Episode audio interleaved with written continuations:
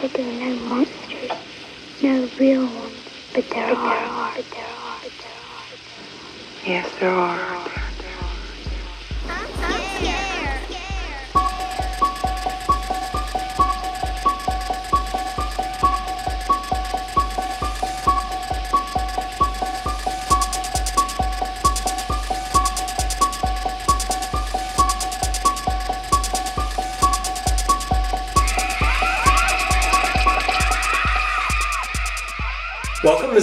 Nightmares podcast. We are sociologists who talk horror. My name is Marshall Smith, and my co-host is Laura Patterson, who had to step out before we are doing this introduction. Laura and I went to graduate school together, and now both have our PhDs in sociology from the University of Colorado Boulder.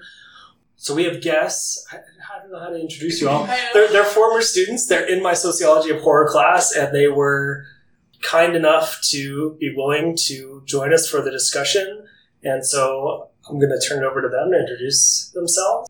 Hi, my name is Sophie. I am a sophomore at CU Boulder. This will be my second semester as one of Marshall's students. This semester, I'm taking sociology of horror, and Hi, I'm Keenan. Um, I'm also a sophomore at CU Boulder, and this is also my second class that I'm taking of Marshall's, and I am a sociology minor. You can find me on Instagram at Keenan Rask. Do you want to spell that? Oh, that is K E E N A N R A S K. This episode is a little bit different because we recorded in two separate sessions. The first session we recorded with Aubrey and Andy and me by ourselves immediately after the film, and this session, we the second session we recorded uh, several days later with Laura and Sophie and Keenan, and hopefully I have been able to edit the episode so that topics are together. But please keep in mind that this happened in two separate sessions, so we are not all in the same room at the same time. And if I've put conversation together, it's because it's related, but it's not necessarily all happening at one time. So there might still be some disjuncture or some repetition. We appreciate your forgiveness with that. For this part, we have spoilers for a little bit for Human Centipede 2. We have spoilers for the, the film, Knives and Skin. We encourage you to watch it before you listen. Oh, you can find our entire backlog of episodes at collectivenightmares.com. If you will like or subscribe or review us, we are available on Spotify and iTunes. All right, and with that, we're gonna we're gonna dive into our discussion. Did you all rewatch the film? No, we just talked about that in the car. Dang, I didn't either. Well, let's just start with your reactions. I left the theater super confused. Me too. I thought it was thought it was interesting, but I kept thinking that like one part was going to lead to a big aha moment. We kind of talked about how we didn't really have a moment where we felt like it was all wrapped up. So I mean, I was pretty confused too, but it was still interesting. Yeah, I didn't think it was gonna be that kind of movie at all. I Thought it was gonna be like a jump scare, super scary, but it was just super different. And it wasn't a movie I would normally pick out to go watch. Even though you're a horror movie person. Yeah, like I like horror movies. I'm not a horror movie person. I wouldn't consider myself super into it, but I like them. I enjoy watching them. Okay. You ready to be the So- turd in the fishbowl? Yeah, no, I, I looked at a tiny bit of information beforehand because I wanted to have some idea what I was possibly in for. Okay. And all I saw was teenagers, somebody goes missing, and I saw a picture that looked like some sort of teen drama thing. I was optimistically hoping for like Assassination Nation, but Love that movie. yeah. and what I got instead was this hodgepodge of themes. Like there were interesting themes, and there were things that I found to be like positive, like, oh, cool, it's going to be a movie about that. But the actual narrative structure completely disappeared. I feel like it was it was barely there for like the first half of the movie, and then it just fizzled out into nothing. And I got so oppressively bored. Like I just could not stand it. So bored. And but at the same time, it was beautiful, and it was like it felt very much like somebody's baby. Like somebody loved this, and somebody crafted every little thing with such care. And some of it was effective. I mean, in the sense that it was beautiful. Like the singing moments were sometimes really nice. But in terms of like overall impact, I felt empty. By the end, I was just, oh God, please be over. I felt like it was supposed to end and it didn't end for like another half hour. And then I wasn't surprised at all when it was over and there was no actual resolution or real impact because I think I had given up by then. So had you seen it, Marshall, before you suggested it, or was this just new for everybody?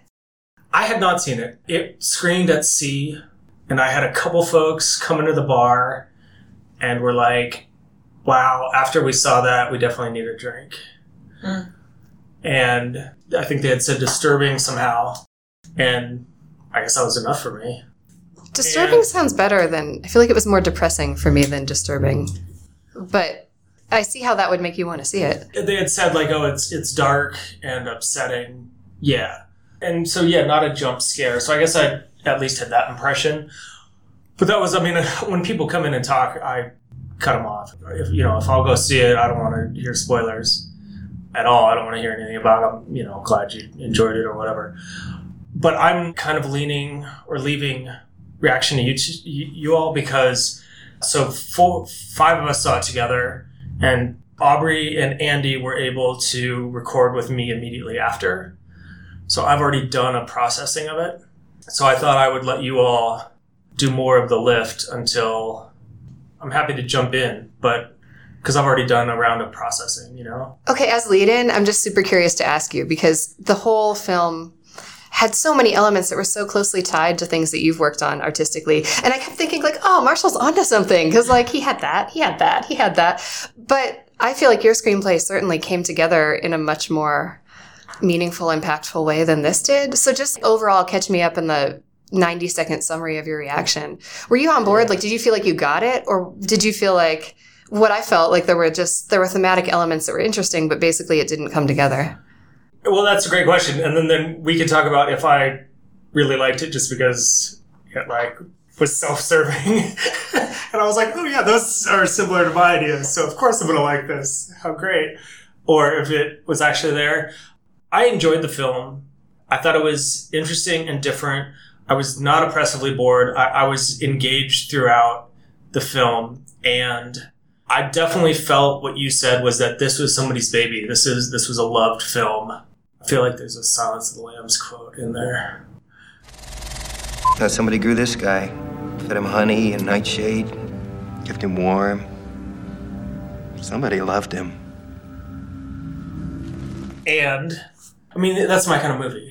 And so for me it, it it was a film that told me that everything was in there for a reason. And then that tasked me with, okay, now let's go back and figure out exactly what everything was supposed to do and what it was supposed to mean. And that's what I love. That's totally what I love. That's absolutely the film that I love. And here we cut over to Andy and Aubrey so you can know who they are and start to recognize their voices. And this is how we'll do this throughout the episode. Through uh, that, our first round of discussion, and even though it's like so bizarre, I, I bought into it. And, I kind of did too. I liked it a lot. and the Wood talks about like movies as as dreamlike. This was totally dreamlike. I, I liked that. Yeah, I liked Like the mental. They even included mental illness quite a bit, but Yeah. but mania with the lion on the shirt and her sleeping on the Tinfoil. tinfoil wrapped pillow. That made me laugh. Me too. good. They had comedic relief, but it was purposeful in horror too. Because like the uh-huh. comedic relief was what the porcelain dolls pulling out of the vagina that had a purpose for some reason. There's That had a a lot, purpose. but when everything has a purpose, there's a lot more to analyze and look at There to is. find the purpose, which is uh-huh. cool. Yeah, and I and so I love it that. fun. it didn't come together like Get Out or Black Christmas, but but I felt like it did come together, and I sort of appreciated it as a my screenplay. I feel like in Black Christmas and Get Out are all very direct. Here's where it's coming at, and I'm pointing back, and I felt like this was a a response in the same way like my screenplay is trying to be, but it was a response that was like, here's the direct, and I'm going to respond with like a flower slasher films and patriarchal sexist films are shooting and I'm shooting back and Black Christmas is shooting back and this was like the hippie who puts the daisy in the rifle barrel instead of shoots back. I can see that. I feel. I'll say one thing in response to that, and then I feel like we should open more up to Yeah, yeah. what our guests here thought. That's a very positive way of couching what I was going to say about it, which is that. Okay, so it had all the same elements that like your screenplay had, and in contrast to your screenplay, it didn't come in with a message, and I think exactly lay out what you were supposed to think and kind of narrate that for you. But at the same time, I think everyone was a metaphor all of the characters were metaphors for an argument, but then it didn't really make that argument. And by not making the argument, and also not being a more sort of fluid character study, which is something I would like. Throw in a bunch of real meaningful characters, throw these questions out there, and don't really be prescriptive. Don't answer it. Don't tell us where all the puzzle pieces go. That can still be a good film. I feel like it didn't do either, and that just made it a pile of boredom for me. Everybody was so representative of something and non-human at the same time, and so I just had nothing to grasp onto. Like either give me the structure, even though that's not often my favorite kind of film. Like you're, I mean, Yeah. you know, like the way that you approach your screenplay, which is like, here's my argument. I'm going to lay out every little piece and everybody's a component. Either do that or, yeah, give me some real meaningful characters, but nobody was compelling. Except I, I liked the mom with the, the one with the tiger shirt. I thought she was hilarious. She was the best character in the whole film, I thought. But aside from her, who we only saw a little bit of, I didn't really care about anyone. Everybody was so darn depressed throughout the entire film. and then there wasn't like a clear message either. So it's just like, oh my gosh, shoot me. Like, how long do I have to watch this? Not to taint your reactions. Um, so, what, what did you all They've think? already talked too. Let me, before we do that, if you will permit me, because I'm not going to remember this anyway, but this might actually help. So let's see. So Carolyn Harper is the person who's assaulted or and goes missing throughout the film. Lisa is her mother. The father, who's the cop, who's looks black anyway, is Doug. Those are the Darlingtons. His wife is Renee, who's pregnant mm-hmm. right? Okay. And Jesse is the son who throws mashed potatoes. Mm-hmm. and Laurel is the daughter. And then we have the Kitzmillers. Yes, we have the Kitzmillers. Joanna is the girl who was like kind of friends with Carolyn in seventh grade, right? Her mother, Lynn, who's I thought it was a lion. Is it a tiger? I think It it was was a a lion. lion. I don't know. I feel like I think, I think it was a lion because remember when it was talking, and we talked about this after how like the lion represented courage or something with her like speak with it speaking to her, getting her out of Yeah, her yeah, body. I know. I have like picture of it. And then who's the mime? Is it her? Is it Kitzmiller's Yes. Dan? Okay. So we've got the one family that's the mime, lion shirt, seventh grade friend, and older brother, Yeah, older brother was Andy. Andy. He's the one who was with Carolyn. Is he the he's the assailant? The one that also hooks up with the mom. Yeah. Oh no way, he's her older brother? Mm-hmm. Yeah, because Joanna. Damn, I totally missed that.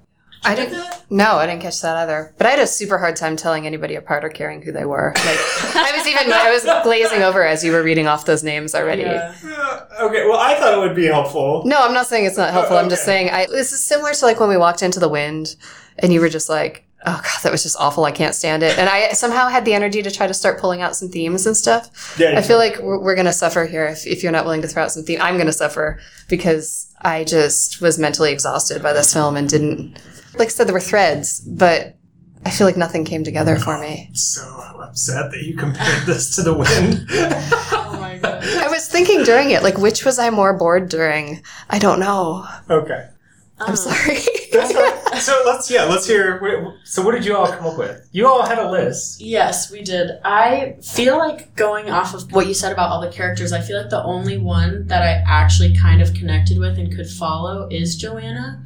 And she's the one she'd sell lion shirts. She'd sell her underwear. I thought that was funny, but um, Oh, mom's underwear. Yeah, yes. right. Okay. And then when I was going back thinking about like why I couldn't connect with all the characters, I was thinking about all the moms, and they're all like collectively. I feel like the characters were kind of portrayed in little groups. Like all the moms were collectively really unstable.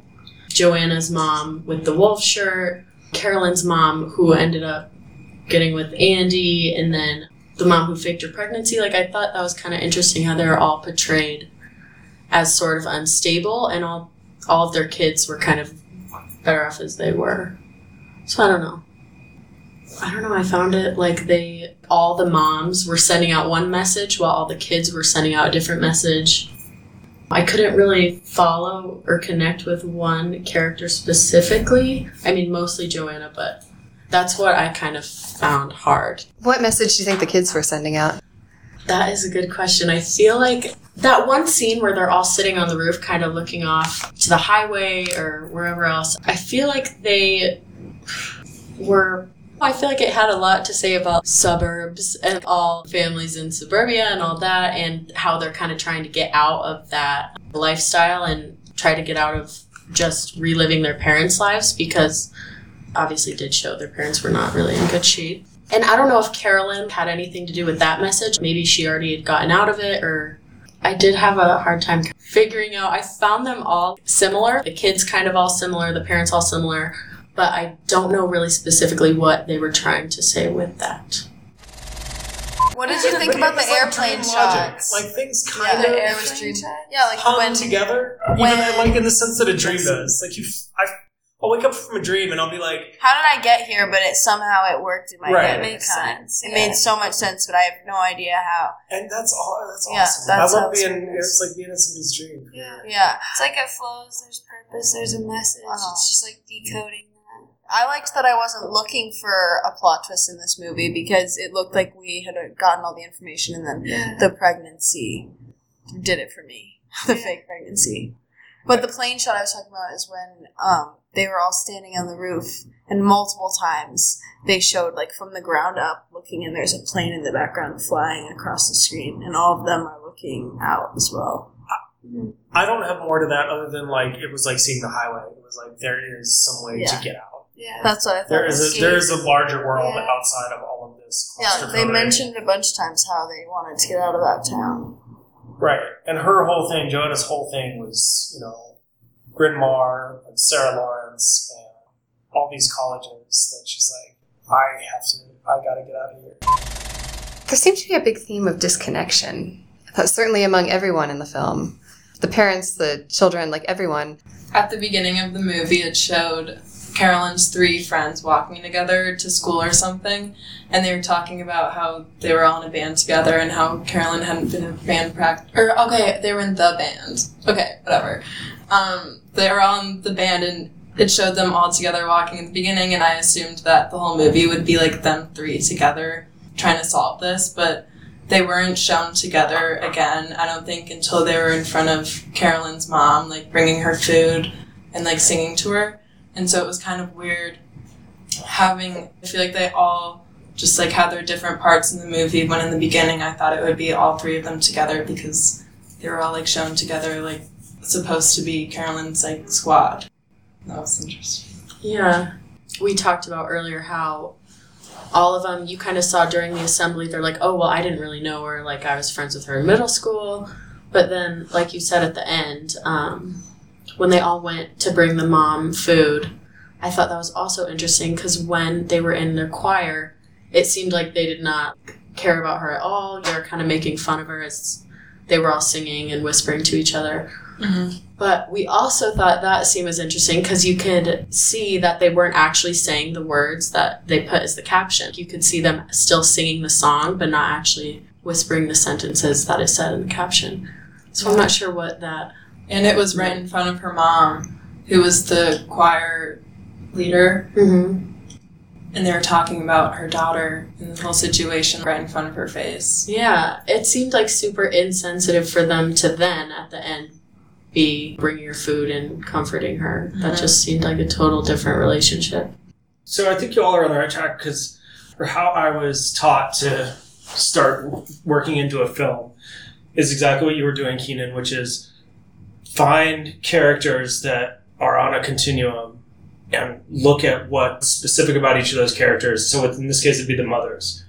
So if we run through that, Carolyn's mother is so Lisa is disconnected from her daughter, and then her daughter is sexually assaulted and then goes missing and we find out is dead.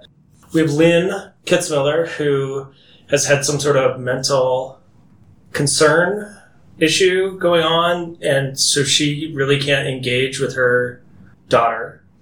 Okay, so she's she's lion shirt, right? Or wolf Yes. shirt, or whatever it is. Um, and then we've got who's the other main family? The Darlingtons. Oh, okay. And then we've got Renee, who throughout the film fakes pregnancy, even though she has two kids, but she's disconnected from her kids too, because because why? They resent the baby. Because very early on, they're like somebody says something at that dinner table that's like, "Well, your baby sucks," or like something bizarre that you would for you to say to a family member. So we have three mothers who are primarily defined by their motherhood. One with a false pregnancy, one with a mental issue that is keeping her emotionally detached from her daughter, and one who has a daughter who is missing. And then the question is, what does that tell us? Or what might we draw if, if that's a continuum? What might that tell us? Do we have any other mothers in the film? We have grandma, we have a lot of lack of parenting going on. right? And I wouldn't I don't think I'd even call it a continuum. It's just it's like all points on like the cruddy disconnected end of the spectrum. But those are very specific points. Sure, but they're all in the same place. Who's more disconnected? I don't know that that question applies, right? Everybody is for different reasons, I guess. And also the one that was faking the pregnancy is having an affair with the clown dad, Right? right? He seemed a little more present, I thought. I mean, he was there-ish, which was saying a lot compared to the other characters. I mean, I think I would put him less down the disconnected spectrum. I know he's not a mother, but as a parent figure. Yes. Also, the cop dad. I thought he was totally normal. Didn't Right. he? Never really did anything unexpected. So that, yeah, that would be the other thing. You have a father who's a the black man who's a cop, and for me, what again, what I saw in films, like if you have a cop, that is the judicial system. If you have a teacher, that is the education system. The mime is obviously a very deliberate choice. You have a principal, and so what do you have? You have a principal who's buying underwear from one of his students. You have a teacher who is trying to hook up with one of his students. You have a father cop who is trying to do the right thing, but in the meantime, his wife is faking a pregnancy and Having an affair. having an affair. Thank you. You have the Carolyn's mother, who's a teacher as well, and also sort of whatever she's doing with one of her students, and just generally being non-present. I guess we don't know if the teacher is not a father, principal is not a father. Do we have any other men in the film? We have the rapist, and we have the wannabe boyfriend who's multiracial or black. Who's multiracial? The brother, Oh, the football player. right? But he that's Oh, the they're not the same. The mascot boy. Too. Right, right. The beaver. That's Jesse, right? Yeah. Yeah, right. It was so on the nose for making no impact. That's what's so frustrating in all of this. If you throw out all those pieces, it's like clearly it had to come together to something, Yeah. and it just didn't. But like, yeah, they're the beavers, and like it was just it was all there and not there at the same time. Totally. Yeah, I don't know because I feel like it would have been more clear for me if the men were collectively totally stable and the women weren't. That would have been so much more of a clear message. But I don't know if they were trying to send a message just about the adults as a whole. I don't know because they all kind of had their own problem. Did they? Did the black cop have a problem? He wasn't excited for the baby. I'm not the person to say it. I'm like, yeah, I'm not excited either. But, but I understand that that's unacceptable. And uh, does he does he actually make a comment? When she said, "Tell the baby you love it," he said, "You love it." Like, Oh, yeah. back, like kind of sassy. Tell it you love it. You love it. And then I think he was like trying to love the baby because then when he was taking out the trash one time, he was like throwing it up, like, "Oh, like, I love you so much," Yeah. and then it just fell on the floor and completely just like went all over the lawn. Yeah, I feel like they were kind of trying to show his problem through the mom faking her pregnancy. Like maybe she was trying to get him to be more present in a relationship or something. So she faked it, but I'm not sure. Because she said something to someone at some point about him, and they said, "Oh, you you love him, don't you?" And she said, "Yes," but I don't know if he loves me or like there was some component of yeah, like she wanted some kind of connection from him or something. Was Jesse gay? Ish. So then both of her kids were? Because she had the daughter who was the Oh, lesbian, right? Oh, yeah. So maybe she wanted a baby that wasn't like that. And she's trying, like, she felt disconnected from her family. But we don't have any indication that she was had problems with them being gay, do we? No. Yeah, I feel like she was. I mean, when she picked up her daughter from hanging out with her girlfriend, they were really like open about their relationship. But Yeah, there was a very pointed either they kiss or they hold hands or something. yeah, they were like holding hands like as they were walking back in front of mom. Yeah, Mom's saying this and doesn't. It's like non-issue. But she also was super drunk and not really paying attention. She's Yeah. like crying. and they did get into a. F- that's when they got into the fight right after that scene. But I wasn't sure if the fight was about if they were if she was drunk and she was asking her to drive home. Yeah, I think that's what it was about. What what else is on your list? I, how about this? I will say that. So for me, and this is what I like is um, from the beginning to the end of the film. All of those are signposts that this is clearly meant to make a commentary about gender and sexuality. Yes, I And will. Those were the fundamental themes of the film. So we at least have I will 100% stand as, behind that. as opposed to the wind, for example, that had like a little receipt in the trash in the corner, and All right, you, you, you're right. You're right. You're. I will. I will give you that for sure. But I don't know if it makes it better or worse, or if it matters when all those signposts are there and yet no message. There's no compelling message at the end, and I was oppressively bored. I feel like the combination of those two things. It's like, well, okay, so you you know you set out to do something notable and, and worthwhile, and then just didn't execute. were you all bored? I feel like I was mostly bored in the middle because I was hoping for something at the beginning and then maybe hoping for a resolution again at the end. But in the middle, I was just a little bit confused and I wasn't focusing on one side of the story, so it was kind of hard to, you know, be connected in the middle. I don't think I ever got bored because in class we talked about how something, like everything means something. So I think I was trying really hard to focus the whole time on like trying to connect everything. And I was just shocked when it ended because I was just didn't connect it in my head. So you, you didn't get payoff either. No, I was just like trying to put it all together the whole time and trying to pick up on everything. And then it just ended. It was an odd end. What happens at the end? They find Carolyn. The three girls show up and bring mom food. There was sort of like a resolution for everyone's relationships because then the cheerleader, whose daughter was that? Um, Renee's daughter with her girlfriend. They kind of had that whole bathroom scene. And then, Laurel. yes, I feel like they kind of had a resolution with their relationship. And then, like, the friends kind of got back together at the end. And the parents too, Renee and her husband got in that fight and he ended up leaving. And she became more stable at the end, I think. I agree with you. There was like there was more connection and more, I don't yeah, stability in their relationships a little bit at the end. That did seem to be a change. I don't know what it was there for, or what it could have meant. She gives uh, Joanna a manicure. Yeah. Yeah. One question we had too was about the tape. Yeah, the tape. Yeah, what else do you? I I, I think we, like to do that, right? We get everything out on the table and then we kind of sort through. Yeah, what we yeah. wanna- We have a very long list. I have a few of those too. Um, yeah, so the tape, I thought, I really thought that that was going to be the aha moment for me. They were gonna play it or show you Yeah, because they kept something. who like passed it back and forth between each other. First, Jesse gave it to the white girl, the friend, and then she gave it to Renee, her mom. Or no, her name, her mom is um. No, her Lynn. dad gave it to my man. Gave it to Oh yeah, Joanna. is Joanna her name? I guess the one who sold the underwear. Yes. Yeah. Okay, yeah. Joanna, the, the underwear seller. What did Jesse give Joanna at the football game? Yeah, he gave her a tape too. Yeah. Yeah, I thought it was the same tape, but that Oh. didn't make any sense. Yeah, I was. That I, that is one thing I was. I think Didn't the dad gave Joanne the tape recorder so she could listen to it. Or was there also a tape in that gift? I think there was a tape. Yeah, no, because Yeah. he gave her a tape and then she was like, "Well, I don't have a tape recorder to listen to," and he was like, "Ah."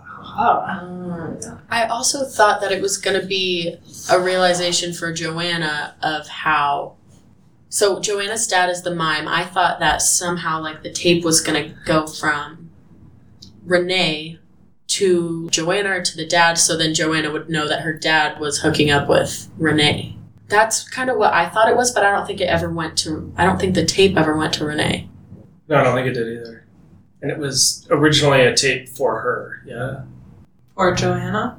The tape was originally made by the mime to give to Renee when they were like young, younger. No, no, no. It was uh, Wolf Bear Lion Shirt Lynn. Lynn, and she was married to the mime. Right. So he had made it for her, and he was like, "Your mom hasn't always been this way," which was said a couple of times. So he gives it to to Joanna. To, who what would you say his name was? We're just calling him mime. Whatever. Mime gives it to Joanna. He had originally made it for Lynn. Joanna then takes it, and then the next time we see it, Jesse is giving it to back to Joanna. Yeah, I feel like it ends with Joanna giving it back to Lynn. Yeah. So, Okay. but I'm not sure Like how. while she's getting the manicure. Okay. I don't, I don't, I don't, head hurts. I don't, I don't have good answers for you on the tape, but let's let's see what what else do you What have? else? the mom in the beginning with the knife. Oh God, yes, Right. I right. was so confused. Yeah, right at the beginning. Because it's like she knew she wasn't in her room because she was like, "Are you still not talking to me? Are you?" Remember, she was asking those questions. Mm-hmm. But then I thought it was weird how Doug, the cop, when he was in Carolyn's room, she sort of just gave the knife to him, or she just had it in her hand, and it seemed very casual. Well, she was taking out The hat. her Van hat that he was giving her. She handed him the knife to hold. Yeah, which I thought was so weird. Yeah. And even, yeah, before she went missing officially, it looked as if she was going to kill her daughter. Which yeah, totally it fits with the title, and it's kind of a neat looking opening. And, and on the topic of whatever you said about like putting a flower back, all right, fine. We're just gonna go with some imagery that sort of is roughly associated with what we're talking about. I was maybe willing to let that slide, but then when they're on the search team also, and they're like, if you find her, yell out whatever it was. It was the title of the movie. Show me some skin, and what was it? That I was need a so knife or whatever. That didn't make Yeah. any sense, and I just If you find Carolyn, stay with her. If she's okay, yell, I need the knife as loudly as you can. If she's not okay, yell, give me some skin as loudly as you can. If you get lost or separated or just feel like you need some help, yell, girls just want to have fun. So weird. It is so weird. It was like funny. Like, yeah. If it's going to be helpful, I, I will jump in with what we kind of put together from earlier conversation. It is also kind of weird how they're wearing the band hats. yeah. So, And Andy's the only one who's not wearing one. I didn't notice that before. at some point it became way too expressionist of like let's just throw the title around and use that to set some ambiance and nobody's going to act like it's weird because we're not actually living in reality and at the same time we're not even telling you what this is about so good luck finding something to hang on to you know like i don't know i feel like the answer to all these questions are like i don't know they didn't resolve any of it they didn't Yeah. I'm not saying that to shut down your questions. I'm just I just kept having that reaction throughout the film. At first, I was I was almost willing to let that knife slide because it was like the first scene in the movie, and like okay, you just want to use a knife. It's like knives are in the title. Fine, pick a lock with the knife, whatever. But it just got ridiculous at some point. All of this imagery with no clear message, whatever whatsoever behind it. I agree with you about a, a lot of the emotion from the opening of the film. Mm-hmm. I will say that the visuals were still almost completely like horror. Yeah, they were pink. It was the pink lighting. Well, it was somebody holding a knife. She held it like upside down, but still, whatever. It was very psycho, actually. It was she- right, and her like looking through the house. Either we don't know if she's on the offense or defense. If you just imagine that without sound, I mean, the classic riff on that is the opening of Halloween, right, where mm-hmm. he's like holding the knife as the kid and walking through the house, and it's I You're basically- I mean- for not being scared. Like in that moment, I was like, No, but I- looks like it's scary. I, I mean, and for this kind of film where there's so much else that is so obviously intentional, I would have to imagine that what they are trying to do from their very beginning was like, we are subverting horror genre. Like we are taking hmm. this classic opening scene and we're instead of it being someone going to kill someone else, which would be Halloween, it is someone going to try and reconnect with someone that they love, who they become estranged from, and the the knife is not what is going to kill the person. The knife is what's going to allow her entry to the space to try and oh. reconnect. Another Yes. thing that I didn't get was the glowing of the blood everywhere. Yes. On her forehead and on The glasses. the boy's name. Andy. On Andy's forehead, his C was glowing at some point. And I think she said, "So I can find you in the forest" or something. Yeah, think that's what she said when she so cut it into- Yeah, she Whatever said that it is. when She did it. And we talked about why was she rolling around like when it showed Carolyn in the woods or wherever that was. She kept moving yes, around. that was absolutely. She was constantly moving through the entire film. Yeah, and I wasn't. I was so confused by that. I kept trying to think of what it meant, and I still. I don't know. I mean, maybe that could be connected to her saying, "So I can find you," but I don't know. Because then obviously she ended up. They found her when the daughter got in a fight with Renee, and they pulled off her dress, and then they just found Carolyn laying there. So I wasn't sure what all of the like it almost seemed like when they were doing the whole search party, she was like rolling down the hill. I thought she was kind of trying to like hide from them, searching for her. Me too. I, yeah, I totally agree. I have no idea. And it seems like it should mean something. And I kept wanting to go somewhere metaphorical on, oh, she's like, like she's an elusive thing you can't find because you can't, you were never really connected to her in the first place. And so nobody knows her name. Nobody knows. Like she doesn't represent herself as a person. And so you can't find her because she, you didn't even know that she was there when she really was there or something. Yeah. And like that's all fine, but if with no message from the film that you're even roughly on track with any of those ideas, I feel like you could come up with 12 different explanations and they'd be equally plausible. Mm-hmm. Or at least that was my experience throughout it. I kept just throwing out all these ideas and thinking maybe this, maybe that, maybe that, and not getting any of them reinforced. Yeah. Did you- He's at me. Yeah, did you like because I I'm I'm wondering if you came out of this with a a message or a meaning or a point. I think there's an argument to be made that we only ever see Carolyn, and she only gets seen after she has been assaulted and killed. Everybody's like, "Well, I kind of remember her. She sometimes she was a jerk or an asshole. I think is what they say. Sometimes she wasn't. I kind of remember her. She's not talking to mom. We're not really friends with her. But Yeah, we I kinda didn't know really who she like is. her. Nobody Yeah, cares. character. They even say that at the assembly. Joanna, I think, says to what's our um, Jesse.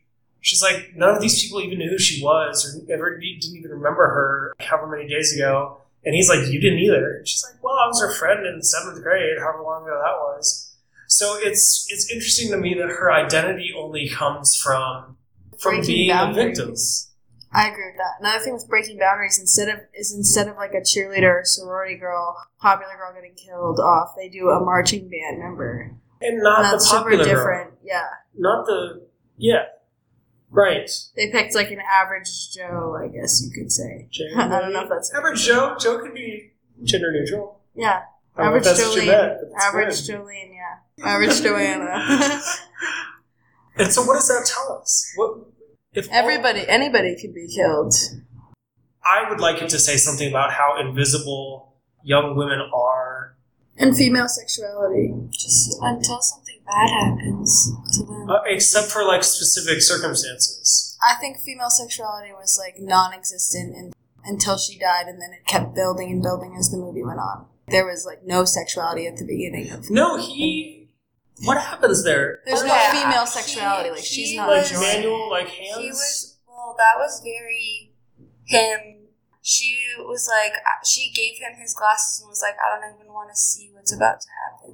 She had no interest. oh, I thought she having said, "I want to see." No, she She said said, I I do said not it. want to see. Oh, that's interesting. She was like, I And don't want to see what's like about to happen. So the arc of the film is absolutely, I would say, it's from disconnection to connection, and it's particularly disconnection to connection between mothers and daughters, and mm, it's a it's at least connection between women, and we know that because So yeah, because Lisa from the very beginning, we open with her daughter is has locked herself in her room and isn't speaking to her, which is essentially just summarily disconnected. And by the end, the other three girls come and they share a meal, and then we have uh, Joanna who's reconnected with her mom via the manicure. We have the two girls who are now in a relationship. They have a band back together. So that's the arc of the film: is how how do we get how, how are women establishing connection? And then there's commentary about men because except for the cop, the men are basically terrible people. Not the mime. He's still having an affair. Yeah, he's still having an affair. But so's the mom who's having the affair with him. And he like sits down and tries to kind of connect with his daughter a little bit. He gives her that tape. He tells her the truth about where he's been when he since he lost his job. He's, He's- also lost a job and is lying to some of the family. Yeah, but I don't think he's worse than the women. I mean, actually, on the if you just were to lay out the characters on a spectrum in terms of how is he worse than someone who's lying about being pregnant? No, but okay, but then we have the other issue, right, which is the mothers who are, and that's why I guess it is mother daughters. There's all this connection, and the And the football player, he's not terrible. He's totally the Black Christmas guy, like well, not all men. Well, but I mean, he's not. Again, on the spectrum of characters that we're putting out there, I think we have all these flawed women that you're absolving a- by virtue of the fact that they're I- women. I'm then, not. I'm not absolving. I'm not absolving. What I'm, what I'm saying is they are disconnected primarily from their daughters. What their faults are, for sure, are lying, but they're not. It's a fair. We should talk about that. Let me let me come back to that. The idea was it's an inversion of, or it's like a daisy in the in the gun barrel of slasher films because we open with the iconic slasher scene or a play on it, which is ultimately Carpenter's Halloween, where it's POV uh, from Michael Myers. He's holding the knife. He goes in. He stabs his sister because she's humping some dude, and then we learn it's him and it's a kid. And in this case, she is actually using a, a knife to unlock a door to try and reestablish a form of communication with her daughter, which is arguably precisely contrary to stabbing someone. So we have that, and then she is Carolyn is assaulted, and that's a real interesting dynamic because she's definitely assaulted, but she was at some point interested in doing something with Tony, And Andy. We don't figure out what it is. It was a super confusing exchange. I felt like Yeah. because I don't think they ever tell us what she when she said she was there for something. I didn't understand if that was even sexual that she was agreeing to, or if I mean, I think it was sexual because she either had they had like hands on genitals or something was going on. And when she was like, I don't want to wear my glasses, I don't. yeah, I guess the or the most interesting piece for me is we don't ever get to know Carolyn except through her absence. So in many ways, she is silenced, and the community and these women are only able to come together at all because a woman is assaulted and murdered. So for me, the takeaway message was we really don't care about women unless they are victims of a crime. And that is when we feel compelled as a community to come together. Because before she was, before that happened, nobody cared. Nobody cared who she was. I mean, I guess her mom did enough to, to try and jimmy her door lock open. But, and then there's this really uh, saccharine, like false or disingenuous concern that the community has. And everybody's trying to, like, what do you call it? Um, what is it? What, what is it called when you're put on the spot to donate your dollar to some corporation who's not paying any taxes at their cash register? It's like value signaling. What is it? Virtue signaling. Everybody's like virtue signaling about finding this girl and finding out what happened, but they're not. Nobody's punished. And in the meantime, while they're sort of doing this, the one dude is the the substitute teacher's hitting on his student. The principal is buying underwear that he thinks is his student's. The mime has lost his job and is lying to his family and is having an affair. The cop is trying to do something right. And then this whole community is out like looking for things and having assemblies and like it's all arguably Uh, It does produce some positive ability to connect, but uh, and all of that or most of that disconnection really seems to be based upon sexuality and status as women. It's classic, like she's punished for being sexual, but the connections that are able to be made are are through. We have the girls come together and they find a voice. They find a voice in the band. They find a voice in the choir. It is through music. It is through. It is through the. Where else do they have voice? Joanna reclaims her power because she uses the sexual harassment that's put it put on her against the people who are harassing her. And mom, who is the lion, she kicks. It's as women find a voice and claim their sexuality in an open, honest way. That is when things start to resolve. And then we need to figure out what happens, what's going on with Andy and mom hooking up. I, I will say, for me, it was very compelling to see. Um, I mean, they they broke representation. They they showed and they dealt with issues that we don't ever see in Hollywood mainstream films. We have a pregnant woman getting head, or we think from as a pregnant woman getting head from a guy who she's cheating on her husband with. Um, we have uh, two women of color, girls of color, who are lesbian, who are hooking up with each other and are like putting things in their vagina and like passing it back and forth to each other. Um, we have grandma who's watching porn, and we don't see old women's sexuality in films at all. We have women's masturbation, which is just generally not seen. It's a really fascinating scene for me because it's it's like a grief masturbation, which I don't know if I've ever seen that on camera.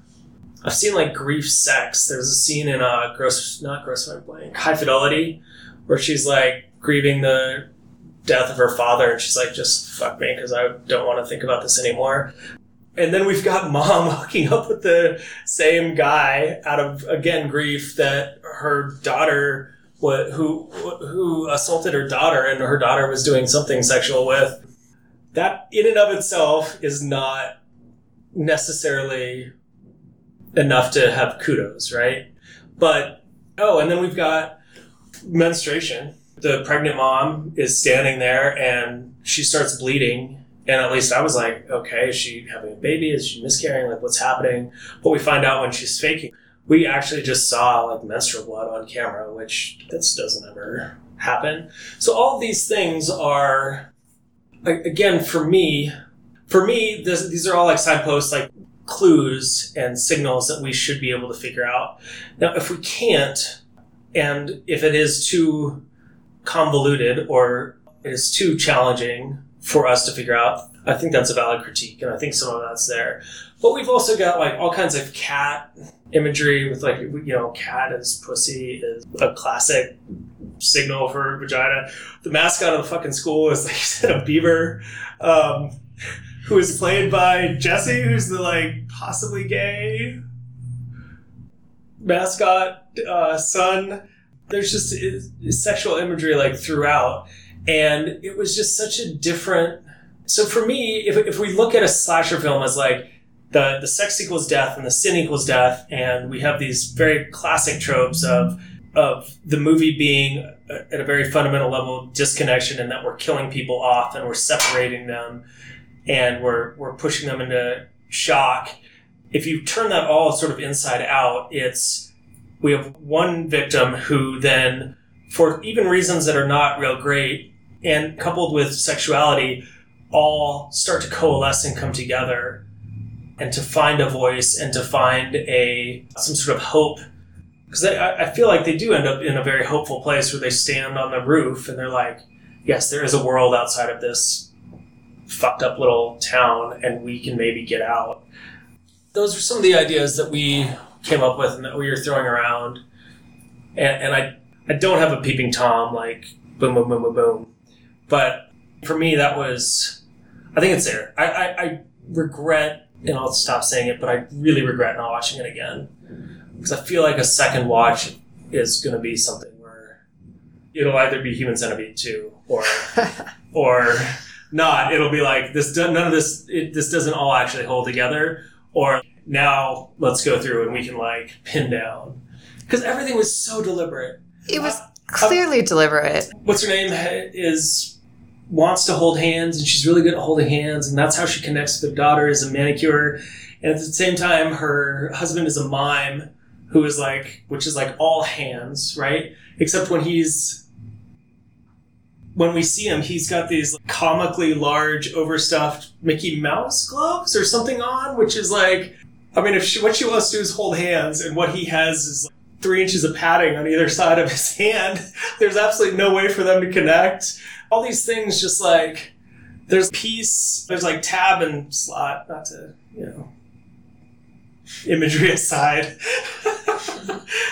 on, on so many of these things i just feel like there's a border of a puzzle being built I, I'm realizing in you going through that whole exposition there where the disconnect is for me in that argument. And it's emotional. And it's because, and maybe the, some of that just has to do with the presentation and the fact that I was really just bored throughout and I was so ready for the end by the time the end came. What I wanted was for the movie to be over. I didn't, I kind of stopped caring about what the characters were doing. But that it didn't feel hopeful for me at the end and it didn't feel like there was a real turning point or things were very different. It felt maybe marginally improved, but still just horribly depressing and still, it went from like disconnected to more connected, but still depressingly disconnected. And so I didn't see that as prescriptive, like what you're laying out with women can band together or need to band together. Like I, I would feel some emotional hopefulness at the end. And I think because I didn't, that's where I didn't get the message what you're laying out as a message seems like it could be a compelling message. If if you saw a positive arc, then there's the question of how do you get there? How do you encourage things in that direction? And it was there sort of was, but emotionally, I think I was just so dragged down by the overall ambiance of the whole thing that I didn't feel hopeful, and I didn't feel. I'm not willing to say it's about women connecting. I mean, it's like, yay, I'm glad they did a little better at the end, but I just wanted to get away from them all. You know? I mean, it was just, it was just horribly, horribly depressing.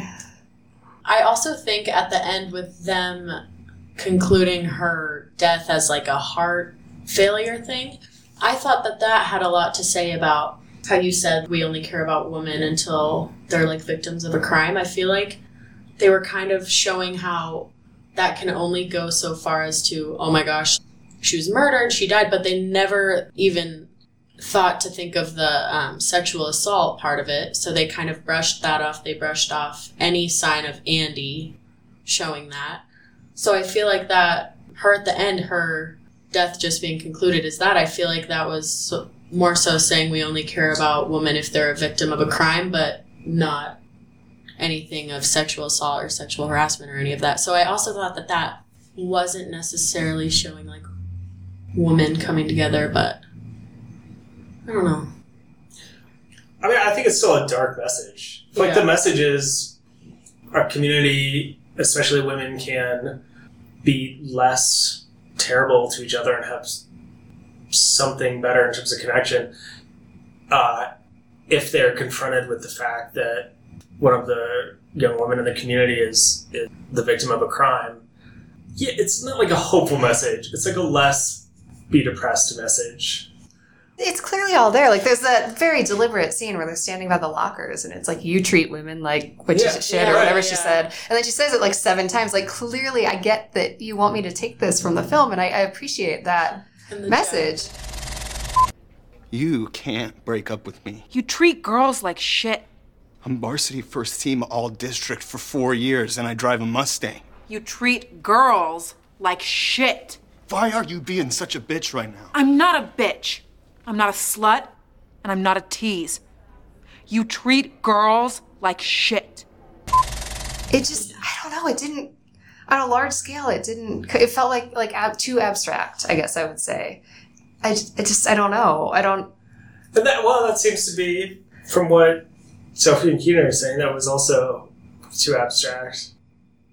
And, and I mean, like you said, at the end of the film, if you because of class or whatever, okay, I'm trying to think about what everything means, and everything means something. And I mean, we're all capable folks. Again, I, I still don't have where I can put everything together. I guess for me, there was enough together, and there were enough sort of other pieces that I came away like really appreciating it. It wasn't Assassination Nation, and it wasn't Black Christmas. And I will say Assassination. Nation was great, and had and I, I left actually thinking that too. Like that film, first of all, there's something to be said for being like a compelling viewing experience. Unless unless you're going to pull a martyrs, and it's going to be a horribly painful experience, but that pain is going to feed into you getting the message. I would say in this case, the pain of watching it did not feed into the message. Like it didn't make the message more impactful. If there, it made me less open to the message because I think I was just so overwhelmed and sort of confused and bored. But you know, it's like I mean, bad experience can be useful in in delivery. It just didn't feel like it did that. And Assassination Nation was great. Like all the same stuff was there, and not only was it fun to watch, it doesn't even have to be fun to watch. But I left that energized and feeling like they said something really cool here, and I left this like, oh god, I like I just had a weird dream, and all the pieces are there, but sorting through it, I, I just think they could have organized it and presented it in a way that delivered an impact much more so. Maybe that wasn't the intent, but I think that's a big ask. I don't know. I just think that's a big ask. I guess for me, the her moving around would be she still has to be missing for until connection, until people actually start bonding. Like she was waiting for people to get together before Right. find her. Before she let them find her. Like somebody needs to get it. Somebody needs to understand that this is more important. Did she do it uh, on purpose? Because that would actually somehow give me something to hang on to in the film. Was that like what she met him there for? And would that be why she like carved her little C into his forehead and then her mom could like smell her on him in the car? If she was giving a message, which if that's the case, I didn't get it till right this second, that I like that better. We, we took the, the carving the C as basically like the the flip side of the Scarlet Letter. Rather than the, the woman being branded for being sexually promiscuous or, or otherwise unacceptable, he is being branded as uh, as problematic. And then I guess to carry that further, right, is uh, I mean she's shunned and like uh, abused for for having been stigmatized with the with the letter, and in this case, probably because of hat white men, white men's privilege. Even though he's been labeled, nobody sees it. Nobody gets it. He's got a wound that does not heal throughout the entire film. I mean, it doesn't get any better. Somebody, uh, either Andy or Aubrey, thought it got worse. Nobody cares. Nobody's like, oh, by the way, you got this wound at the same night that uh, this person, this woman goes missing. Hey. And I mean, the men characters are, I, the mime, I, I, I don't have figured out, but I think there's got to be something there. But everybody else is patriarchy. Right? Men, it's, it's education system, it's legal system or, or law enforcement, it's sports, it's like the jock, whatever. And then it's, um, I feel like there's a man we're missing. Except for, it's certainly all the white men. And then the two men of color are like the decent cop, who's ineffective but is sort of okay, and his son, who's probably gay and is The mascot. right, is in touch with his feminine side. Uh, it's making my head hurt. It's I will not- say that I I want to bring up which Laura, you'll appreciate this I think in particular, but that something I would like to know, which I did not figure out, is what is with the mashed potato cum shot? Because that's all I can think about. That's how I saw it. I don't get it. So gay's son is mashed potato cum shot all over mom because of that's the, when he finds out. Yeah, he's like, you should apologize. It's like you have been lying to us that you faked a pregnancy. And why why would you fake a pregnancy? That's got to be symbolic. I still think there. I still think it's there. I just don't think we have it figured out. And I blame myself. I was gonna say I blame them. I think that's the difference here. Going back to the mime, I feel like Sen, his character was the only white man that wasn't necessarily conforming to the toxic masculinity norms. That could be him like trying to hide himself since he wasn't doing that. But that also doesn't really exactly line up, so I'm not sure. Not like that because now he's no longer employed, Mhm. so he's excluded from that. And he's, the only one actually connecting with his daughter. We're trying. Yeah. I felt like that was a that scene was a breath of fresh air when he showed up in her room. For a second, I could breathe, and I felt like, oh, somebody is connected. And so I find that strange in the context of the argument that you were making because it was a man. But I, I did. I noticed myself relax for a second there, like, oh, we have a real human interaction. Yes. Just for a minute. It's so interesting that there that connection and so much of the voice and commentary is the chorus. I mean, the chorus was totally, at least in my mind, like Greek tragedy chorus. It was like the return to what, how did the Greek from high school, like Euripides and like I don't know what else we re- re- reread, like the classic Greek tragedies, where like, the chorus is like the voice of the people, and it was like the chorus was basically exposition. Yeah, it was like recap and here's like what you're supposed to have understood, sort of. And in this, it's and what do they sing? They sing these pop songs that have been reworked to all. Are they all women's songs? But they're all. I think they are, and they're all these like poppy, iconic, arguably feminist songs that have been reworked to be like maudlin and dramatic and depressing. and then he gives her a tape, which I, I mean, he sort of tries to talk to her, but mostly it's your mom wasn't always like this, and but you, you're right. He he and the cop is surprisingly outside of the like toxic masculinity as well. I feel like the white men were the only one who really fit that, besides the mime. But then also the scene where the mime is fighting with Lynn, his wife or ex-wife. After that fight, it shows Joanna um, like bathing her mom, and then it shows the mime like sitting outside, kind of having to help himself after that situation. With the mom in the garage. Yes, garage after that fight.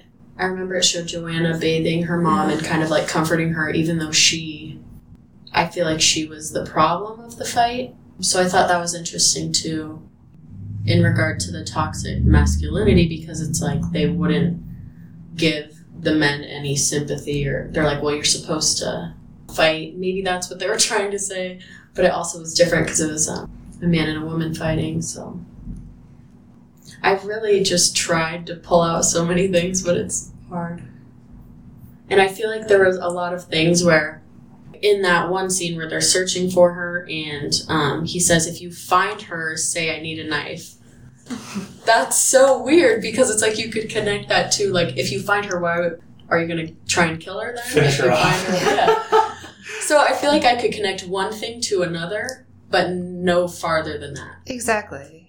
I totally agree with that. And I even think that, Marshall, when you started your sort of argument by saying the men were terrible people, I think, I do think it was more nuanced than them being terrible people. And I good. also, I mean, for you, Yeah. Laura's, Laura's thing is always uh, present your what is it? well, or the best version of your enemy. Your- yeah. So give them as much as you can, so you can thir- more most thoroughly refute their argument. Yeah. So have have right. So make some men make a spectrum of men. But it's weird then, because like even so, one of the last scenes I'm just recalling when you're talking about after the fight in the garage and all of that was lion shirt woman. Lynn. Yeah, kind of almost dropping her disconnectedness a bit with her daughter, and maybe it was during the manicure. And then she said something he he did things that were wrong or whatever, referring to her ex husband. But so did I. And that again doesn't really go with this sort of you have to push aside the patriarchy in order for women to connect because it was just it was more nuanced which was actually more confusing in a way. I mean i feel like assassination nation just hit those points and hit them and that somehow left with a more compelling experience and here. It's like they're muddled and not interesting character studies which i guess is what i started with. Like i, I don't know. Which is so funny because I feel like abstractly you would be much more of the like, don't do this so on the nose. Yes. Assassination nation like just bop bop bop. Here's your targets, light them up and knock them down. but what was it yeah i don't know maybe you're right i mean maybe i would argue that i and maybe it's just the at least knock a couple of them down i don't know What else is on your list? We, we haven't resolved see, any of that. um, the doll where Joanna is acting out the scene where um, she has to write the poem for the class, and she's like making her little doll talk where he's like, "Oh, do you want a beer?" And then she has that same situation with her teacher, and she's like, "Why don't you have any books in here?" I thought that was so interesting because it was like she had to write that poem about love for her class or whatever it was about, and she wanted to like act out a situation. I don't know if it was like a fantasy of hers or what, but with her doll, so that she could kind of have some sort of experience to write about. But then when she goes to her teacher's house, she has that same situation, but almost like a revelation where she's like, I don't know. I thought that was so weird how the doll situation was the same, but not as the teacher. Yeah, and her teacher was the one who gave her the advice in the first place about you can write about anything you like. She went to his house and it was exactly the opposite of what she wanted to get out of it, I think. Mm-hmm. The, the doll was a cat. Yeah. Oh. I thought it was a person. That Oh, there it also, is. um, Boom. Totally a cat. Yeah. And is that the same doll that the dad tried to make move? Oh, look at that. yes, I think so. D- the dad did what now? Is that the same one that he tried to make move when he was wearing the big gloves? The daughter was I thought it was like be- do magic. Make Yeah. Was And it's interesting how the times when he doesn't have his paint, whatever, on his face is when he's actually connecting. Right. Totally. Same doll, yeah. Do we agree? Yeah. Hmm. So So she has daddy issues. yeah, because then like it's Everybody's so, I said that. Everybody's like, I just don't get how that. So first, the dad tries to move the doll. But Carolyn moves. Right? Yes. I think Carolyn moves when he tries to move the doll. got it, really? I could be wrong, but I think so. Oh. wow. And what does it mean? we don't know. we don't know. Wow. That makes my head hurt. It's so. Uh, well, I'm gonna. I'm gonna watch it again. So our whole thing is, if you listen, have you all even have you ever actually listened to one of our episodes? Hmm? Oh, all right. There you go. Neither Angie or Aubrey had. I was like, if you listen to our Human Centipede two episode, that's our example of me desperately wanting to thread pieces together that ultimately were not No. salvageable. Is that right? There's a difference here. There's like a nuanced difference with this film because in this film, clearly there was a message. There's no question about whether there was a message. I just, my perception is that they didn't execute it because I left bored, drained, and not feeling like I had a real clear sense. I could tell you on paper what they wanted to talk about because they had very explicit lines of like, you treat women like shit. I mean, that's just based on the theme. Yeah. Okay, that was obviously what they were getting at, but most of the film, I felt for me, didn't contribute to that message. It just, made me think like, oh, that's kind of pretty, or what are you doing there? I don't get it. I, you know, and that's like you treat women like shit. Oh, okay, that must be what it's about. But like, what the heck did the last like five things just mean? I have no idea. And so I feel like it was an execution problem. Like the message was good. It even looked nice, but in terms Oh, of execution combined with emotional tone, if it had been a different emotion that didn't just drain all the energy out of me, maybe I could have hung in there more. So there was a message, I guess is what I'm saying. I'm not arguing there wasn't, because clearly there was. Human Centipede 2 was like this question of is the message there or not? Or like, are we making up the message? Or is it actually in the movie? And I, I don't give the filmmakers in Human Centipede 2, I didn't give them the credit of having a message they wanted to deliver. I thought they wanted to deliver exploitation. And you were trying to give them this intellectual, possibly moral cause. And I wasn't, I thought that was us putting that into the movie. that- Yeah, because Human Centipede 3 was such a Right. dramatic right. That's disaster right. That's that if the same people That's made that, clearly they were not thoughtful human beings. But in this one, I mean, I think they they have very good intentions in terms of what they wanted to get across. I just it's a difference. It's not like it wasn't there. It's just well, well, maybe it wasn't there, but it wasn't. They intended something. So, so, but humor me. So, if the doll is, she pulls it up when she's talking to dad, and they're having a connection, and she asks him to move it, and when he He tries says, to "I can't," it with or magic, something. it moves Carolyn, and then we have this flashback to her putting her glasses back on, which is very distinctly connected to the assault and her sexuality. Oh yeah, so I guess you're right. There is the female sexuality, but I guess Uh, she didn't want And he, I don't know if this is super No, important, but as long as sexuality, I'm not, try- I'm not kissing bringing this up just to that was interesting. The no mouth. no kissing, but he was that like, takes away the intimacy. if uh, again, uh, again, if I'm reading into this because that's what I do, let me know. I feel like he was fingering her, Oh no, I think that's what happened. and then I feel like mom smells that on his fucking hand, and I was like, I saw her. I noticed her smelling. I his noticed fingers, that and I too. was like, but I thought, I isn't this days can't later? your yeah, mom. I was like, why is she But looking under his fingernails for skin, like the smell of her skin? And I, now I feel stupid thinking that because that makes more sense. That makes a lot more sense. But that that confuses me with the sexual side of things because it's like, why does she have that complex? Like, why is that complex? It's there so for? Like, there. she's but it doesn't bother me that she smells her daughter. It bothers me that she knows what her yeah, daughter's like that's what vagina I'm, that's smells what I'm like. talking about. yeah, like, all of it bothers me, but yes, it's clearly the worst part. yeah, that's what I mean by that complex. Like, I don't. know I just didn't like that he hadn't but- washed his hands in at least two days. I think it was supposed to be That's the worst part. her being so tuned into That's her like finding him in the darkness, being mm. there and like haunting him, like haunting her mother. She's still there. Her presence is still there. Her smell is still there. See, Yeah, I- I that took was the more as- glasses in the glove compartment. I see that too. Yeah. and I took that more as like he hasn't, not that he hasn't bathed, but like a figurative, like she's still so around. connected to daughter, she can just. And kinda like he doesn't have her blood on his hands, but close enough. That's interesting. yes. That could all, and that is also connected to Joanna's assault because the whole teacher interaction is connected to the doll. Yeah, right. And he. So then the doll becomes him, whoever the teacher is. Yeah. And he, like, comes at her and she's like, no. And he's like. And it's so funny you said dream. So we read in the horror fi- class, one of the the first articles about there's an overlap between dreams and films, and like the experience of it can be very dreamlike.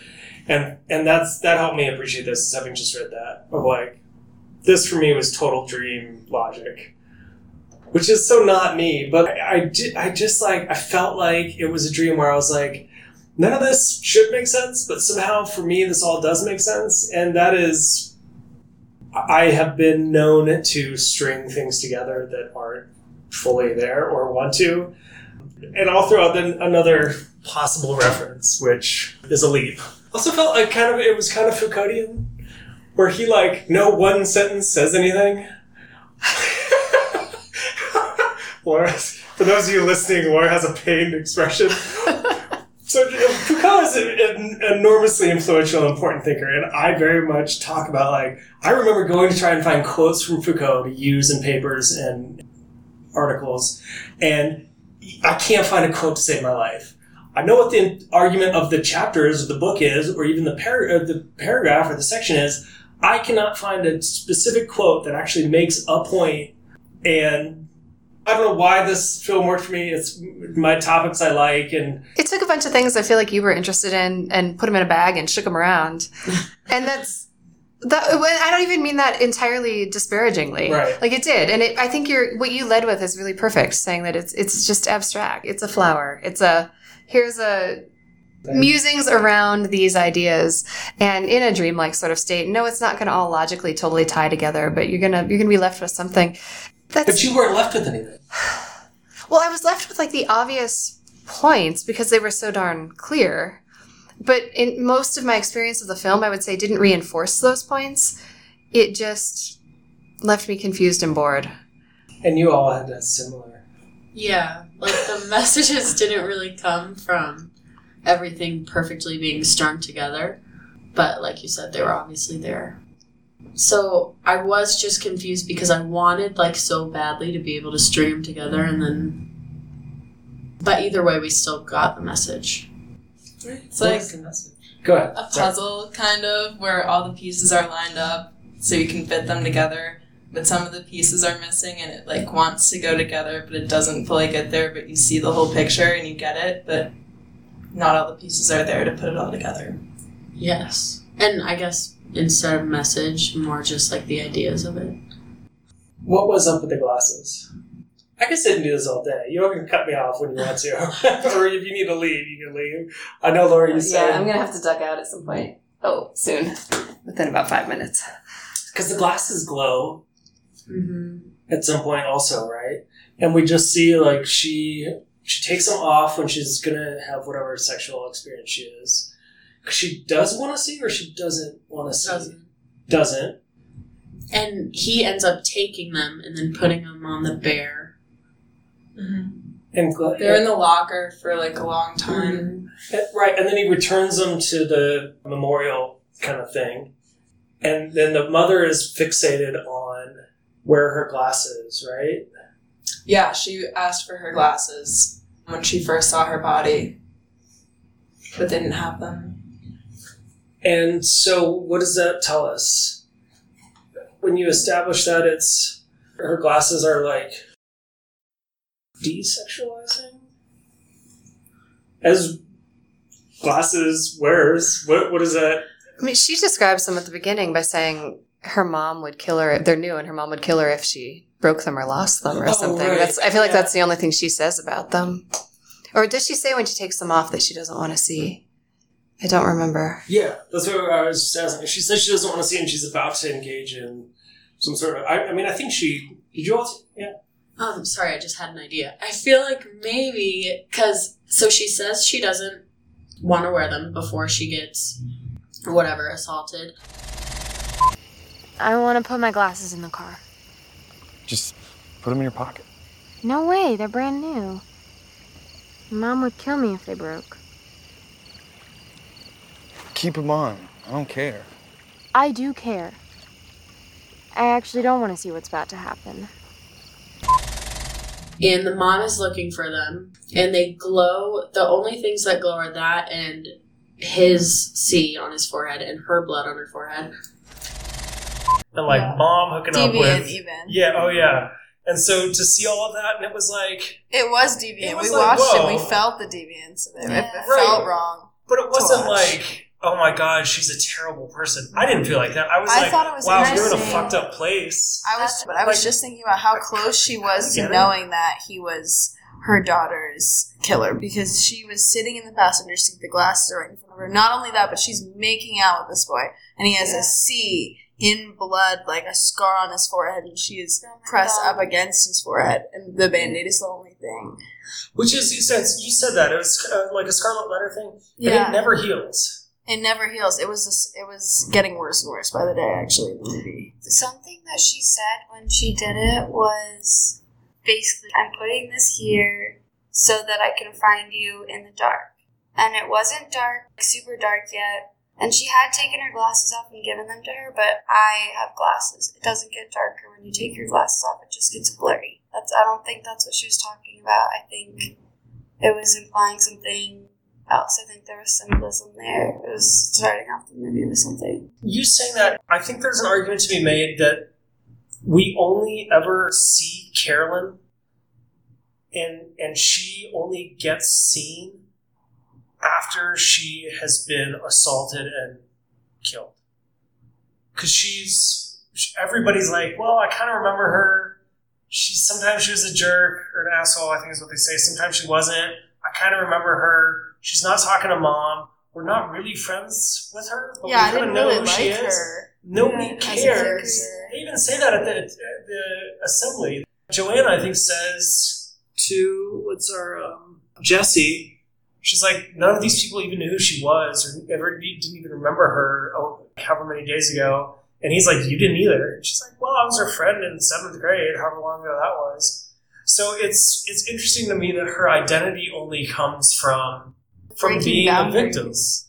I agree with that. Another thing with breaking boundaries instead of is instead of like a cheerleader, sorority girl, popular girl getting killed off, they do a marching band member. And not And the that's super popular girl. different. Yeah. Not the yeah. Right. They picked like an average Joe, I guess you could say. I don't know if that's average Joe. Joe could be gender neutral. Yeah. I don't know if Average that's Jolene. but it's Average good. Jolene, yeah. Um, Average Joanna. And so, what does that tell us? What if all- Everybody, anybody could be killed. I would like it to say something about how invisible young women are.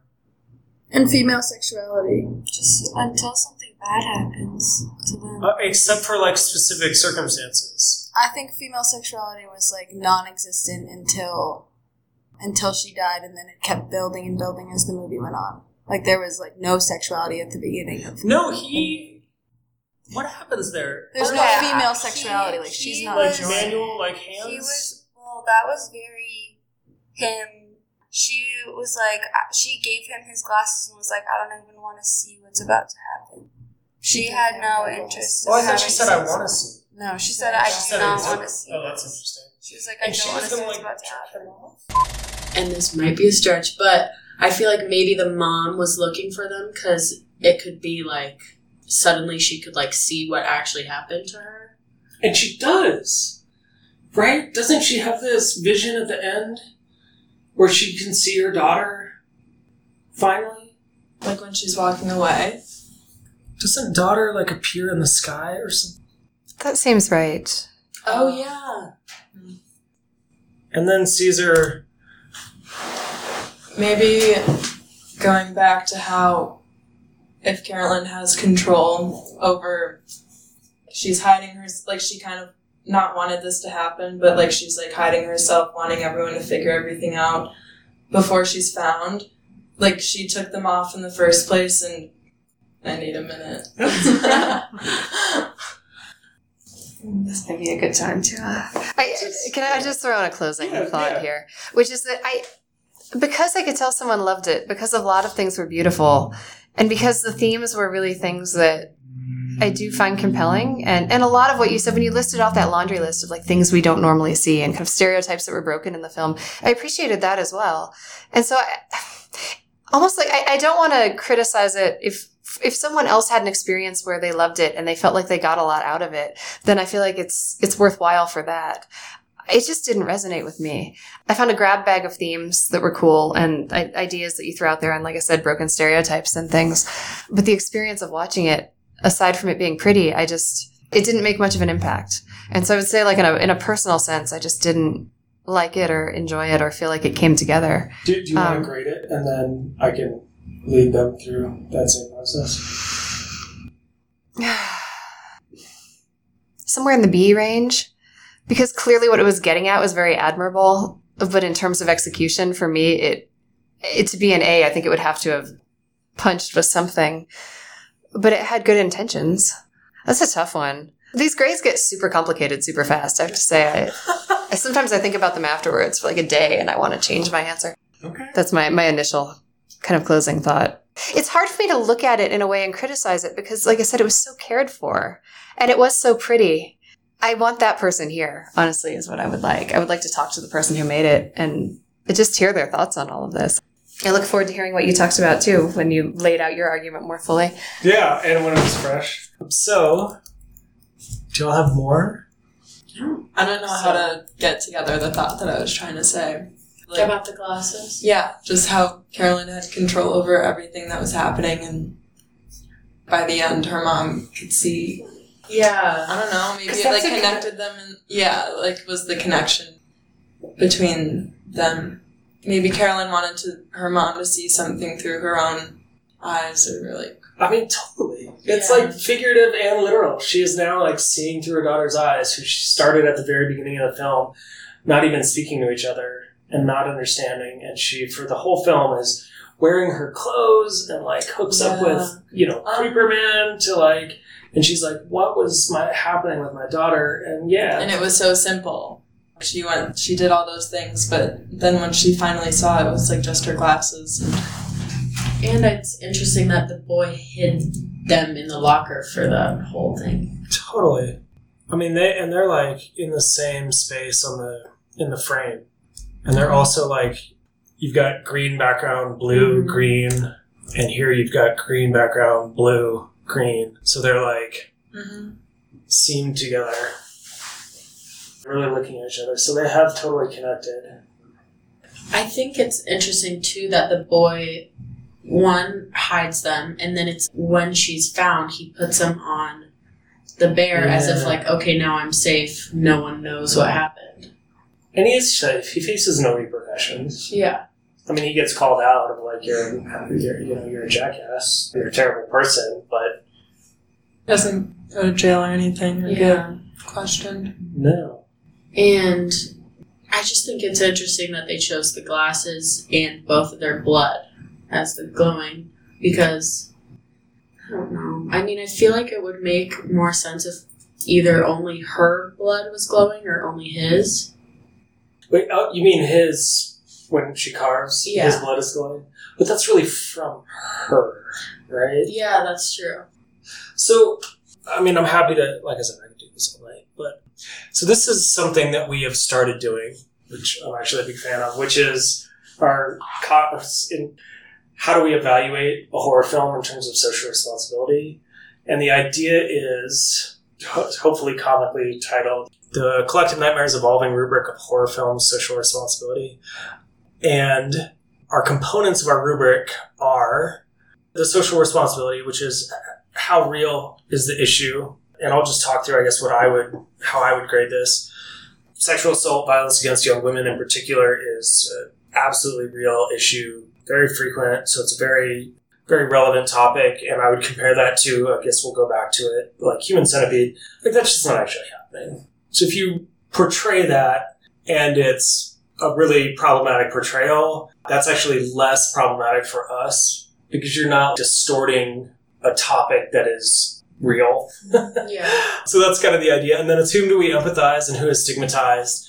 And for me in this film, the the the men, especially the men who are problematic in terms of harassment and assault, are really the ones who are stigmatized. I don't know how I feel about if the women are stigmatized or not, particularly the mom who fakes the pregnancy is probably really shown as being kind of absurd and, ridiculous. So that's somewhat problematic. For representation, I was thrilled. Maybe not super great diversity in terms of bodies, but we have LGBT folks. Actually, I don't know that we have trans folks, but we have, we have gay, uh, probably bi or questioning folks. We've got diversity all the way from grandma to high school aged people. We have race. We've got multiracial, white, black, Bechdel tests. Uh, women talk to each other throughout the film, and it's often not about men. The women are agentic, they move the plot forward.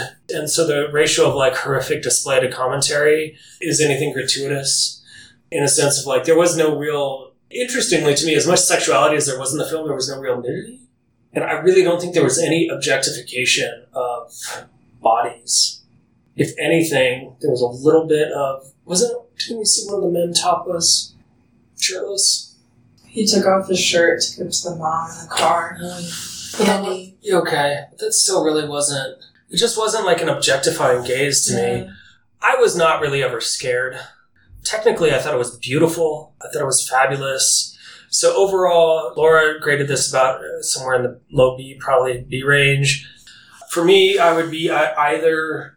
Uh, mm, I would love to give it an A minus, but I do think that after having talked through twice with, with first Andy and Aubrey, and then with you all, Laura and Keenan and Sophie, and still not having a cohesive picture of what's going on, I- would drop it from an A minus to a B plus, and that's where I would put it. Having said that, in terms of like the social responsibility of the film, I was apparently the only one who is like thoroughly entertained.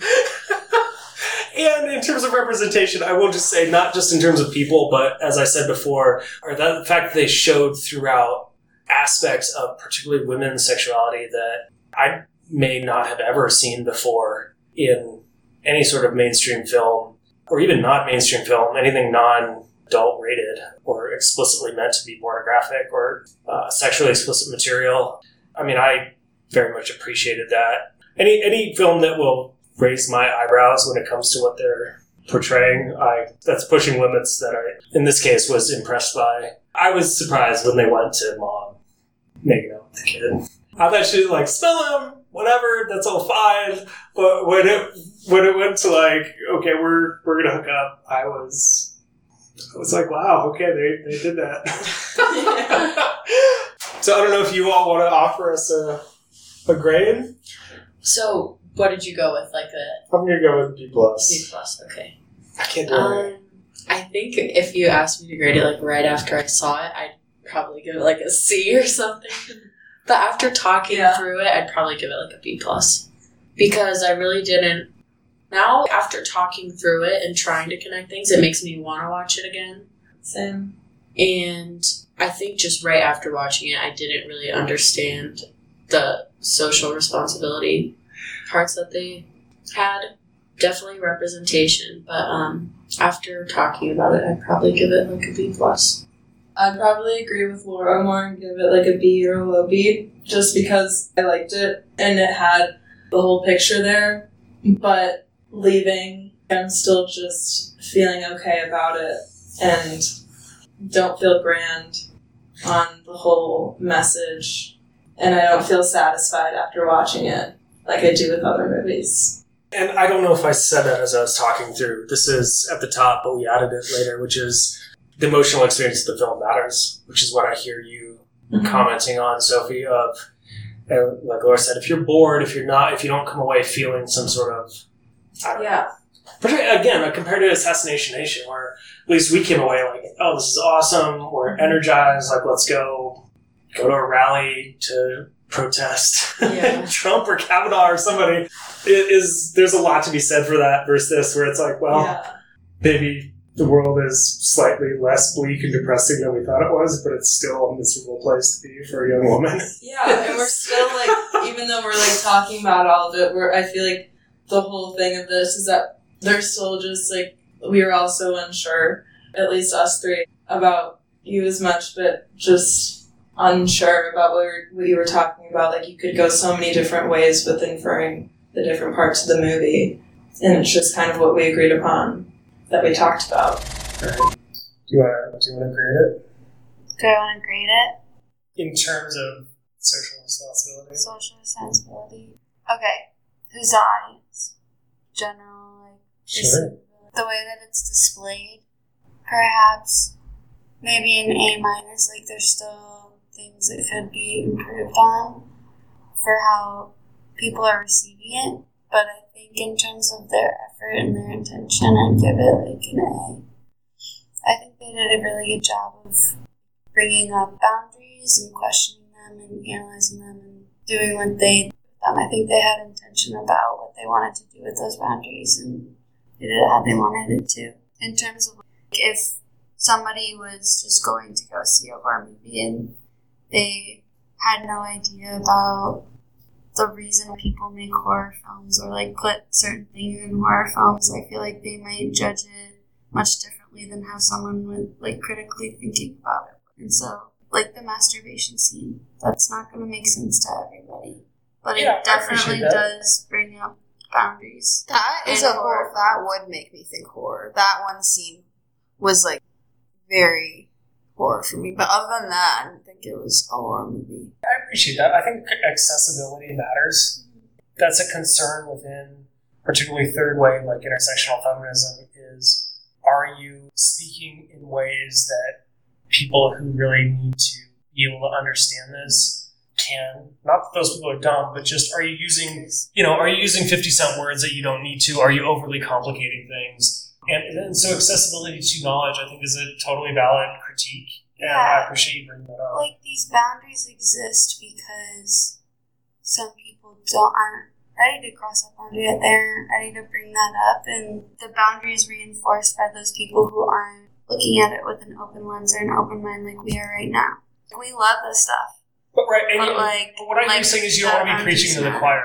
You want it to be a film that some not particularly feminist dude could go in and still they might get something out of it. Like I don't know. Not I don't really get something out of it. I But- feel like if you're going into a movie, you should. I mean, get something out of it in terms of gender and sexuality. Well, like I don't, I don't know if you necessarily have to be like looking for that going into it. I feel like No, no, no. I'm saying No, no, precisely I feel somebody who like- isn't.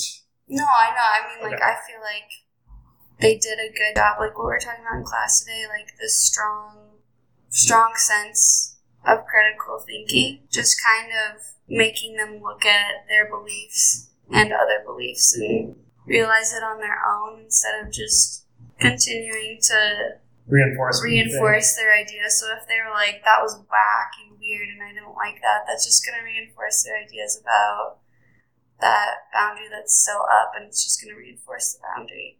But like, I.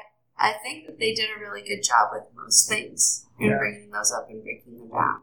I was just I wanted to bring up the point that some people might it might reinforce that boundary for them certain aspects of it. That's why I wouldn't give it an A plus. Final thoughts. Talking through movies afterwards makes it so much more fun to watch movies. yeah. That's great. yeah. Yeah. Yeah. It's really fun to hear people's ideas about everything.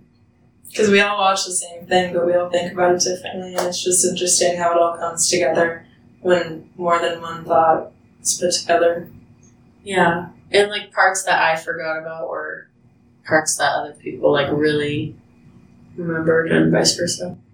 I think it's funny you have a rubric for how you grade. Yeah, that's funny. Because you're a teacher. I mean, yeah, totally. That was our. This is like more than like a class rubric. Like we don't have rubrics in class. You do have rubrics in class. I give you all rubrics.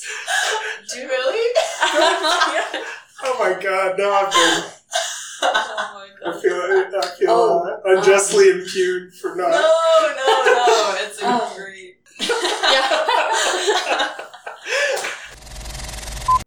Final thoughts? I'm surprised that they got away with this this movie, and I'm super pleased with it. And we're all super pleased with it, and I'm sure a ton of other people will be without um, a straight white couple, a straight white couple that you can root for. That's like super attractive. I'm gonna be honest. I pick movies half the time based on the cast because I want to watch hot people. And this movie, this movie, I I, didn't appreciate look it up. honesty. I didn't I- look it up ahead of time, but they got away with this whole movie without making a character their only purpose to be a sex symbol. I guess. I'm probably going to cut this for my own. Mm-hmm. I think this is great. I I actually really liked this. Yeah, me too. We should do it again. Good. Will you invite us again? Yeah, I, I, I do want to say No hard feelings if you don't publish this. Like, I Yeah, know it's true. kind of like a jump on all over the place. We obviously Yeah, we would No, do better next whole- time. podcast, I but don't like, think- I feel like we get it now. I feel like yeah, we get it's the podcasting experience. It was super fun. It was Yeah. cool. For me, I think there's real value in not having it all figured out and like letting people hear. Uh, Your thought process. yeah, and like how you figure things out and like how Oh, I you think so go too. into and Listening to you guys put together thoughts sparks thoughts in me. I think that's how it's supposed to be. That's how it is for me and you guys. And I guess for me as a teacher, I think it's it's important for students. So and the same would apply here. Not that listeners are students, but whoever who, who people like you said who don't go in thinking about all this and and necessarily with an intention of analysis like I do can hear. Okay, here's some ways that you approach a film. It doesn't all have to be figured out. Sometimes you might try some ideas and they don't hang together once you start looking at it. Sometimes you, like you said, you get new ones. I, I think all that part of the process is important, so I appreciate. And there's always the power of editing. So if there's something really that you want me to cut or that I, I will cut, uh, we'll do that. And so you know, I appreciate you all. I appreciate you all trusting enough to dive in, not knowing necessarily how it would go. And I also have to say, I really. So what I would like to do is I would like to thank our guests, Aubrey and Andy, who joined us today. I very much appreciate they are students at University of Colorado and particularly for this film that dealt with young women's experiences and reality and social understanding and sexuality. I found it very valuable and helpful to have you all here and willing to talk about how it met you. Because for me, as hard as I may work, there's always going to be a, a divide that I'm trying to reach across. And I found it really helpful to have you all there to, to try and see if you could Bridge that bridge gap. that. Yeah. So I want to thank our guests, Sophie and Keenan, for joining in, participating. They were brave enough to jump in with Laura and I, who have been doing this for quite some time, and work through ideas and thoughts on a film that definitely had some challenges, and we very much appreciate that. Hope you all enjoyed it too. Thank you, everyone, for listening. This episode was quite a challenge to put together. We, we hope you still enjoyed it. And our next episode will be Come to Daddy. If you would like to watch that before beforehand, so you can be ready to dive right into our episode, we appreciate you listening. And horror films are our collective nightmares.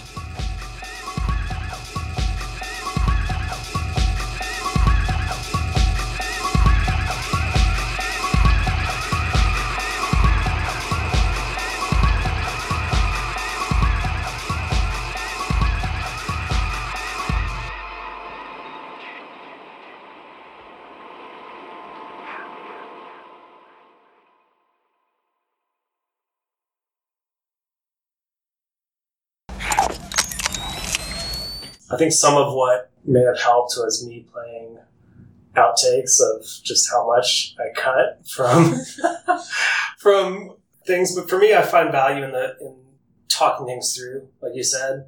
And what I've found is that I have like ideas, but until I start talking it out, I really can't sort it out, or it helps me very much to sort it out. That's what writing a paper used to help me do, but now, for whatever reason, I the time in particular to do this instead of sit down and try and pull this all together is is a whole different investment and is a lot more fun. I'm good. I'm glad. I hope you all had fun. Sometimes it comes together, sometimes it doesn't. That's all fine. And uh, I think hopefully, particularly for students or whoever is out there, to hear that it doesn't always come together. And it's okay to just talk through ideas and come up with something or whatever is valuable to know is it helpful to see that this isn't always so clean and organized to speak up in class or in How do you mean? Like, do you think this will encourage me to speak up more in class? yeah what got you to speak up in your class today Because I knew exactly what I was talking about. We had talked about it previously. Yeah, and so it was easier to just raise my hand and make a point that we had been talking about in class. Because I, wa- I didn't fear embarrassment. Because I wasn't sitting there collecting my thoughts as the teacher was calling on me. Like, I just knew I could read off my notes. Yeah. There's no pressure to. I feel like when I raise my hand, I need to know like this is the. This isn't a dumb thing to say. You know, there's pressure to feel like I need to say something smart and valuable. especially in a sociology class because it's so much about what you think compared to what everyone else thinks. Okay. Yeah, but then in this, it's like you get the smart and valuable thing through talking about it. So so my question is how do we bring that to class I mean, I don't expect you to have an answer.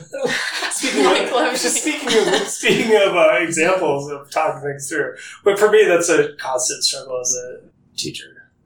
yeah, Which I think I love our classroom environment because it's not we just talk about what we're doing. Like I don't. It sounds so simple, but we literally just talk about what we read about, and it's kind of like this where we try to dig into it and yeah, I don't know, maybe just because it's the beginning of the semester. I feel like our class so far, there are a few people in it that make it easier to talk in. So the quicker you warm up to like your peers and stuff, the easier it is to jump into the mm. conversation. But yeah. like the way we do it makes it easy.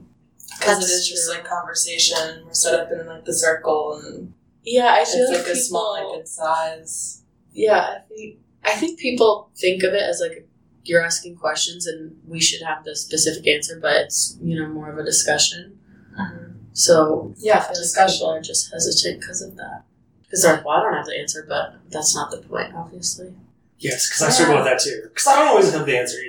Like I have ideas, or even if I think I have the answer, sometimes you all say stuff. I'm like, oh, yeah, mm-hmm. it's during class, I think the last class, I don't, I don't know their names, but there was a boy and a girl talking about the Doritos, and they were just like whispering to each other, and you were like, "What did you say?" And they were just like, "Nothing." Like, nothing's important about what I just said, but Yeah. it was like what everyone else is talking about, and like, yes, like anything you think that can contribute, just like sparks anything else up, Mm-hmm.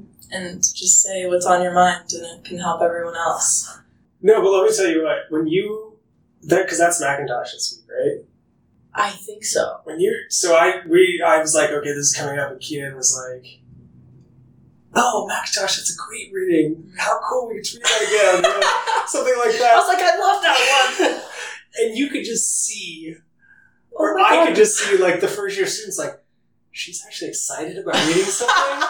like, what sort of alien creature is this person? Yeah. Or- Yeah. And Yeah, they probably just feel like, am I supposed to feel like that? Like, it, I mean, I think you did more to help all those kids in that moment than I will may do all semester because it was like you can actually be interested in reading something and learning something, and you don't have to be whatever the culture is at CU of like, I gotta do this, that, and read this, and Yeah. it's so hard. It's like. Oh my god, yeah. Oh my god. Yeah. the attitude about like wanting it's like a to learn checklist. and Like, just like going to class is so negative. It, it, it, It's yeah. so It's- negative. it's obstacles. It's like you said, it's a checklist to get out of the way. It's not like what you're supposed to be doing. I just, I was so, I could just see the shock on people's faces. So I will just say, I, I know that wasn't like intentional, but it's interesting. One, I love having you all in class because it's so helpful in so many ways. And Because there are like, there's like us group of sophomores that all know each other. Like, that's so annoying. Which I would I know, hate coming so- into that as a freshman, honestly.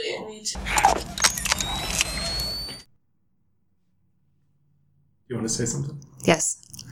Can you hear me We're so loud. this time? I feel like we are loud. That's Really? probably the microphone difference. I feel like.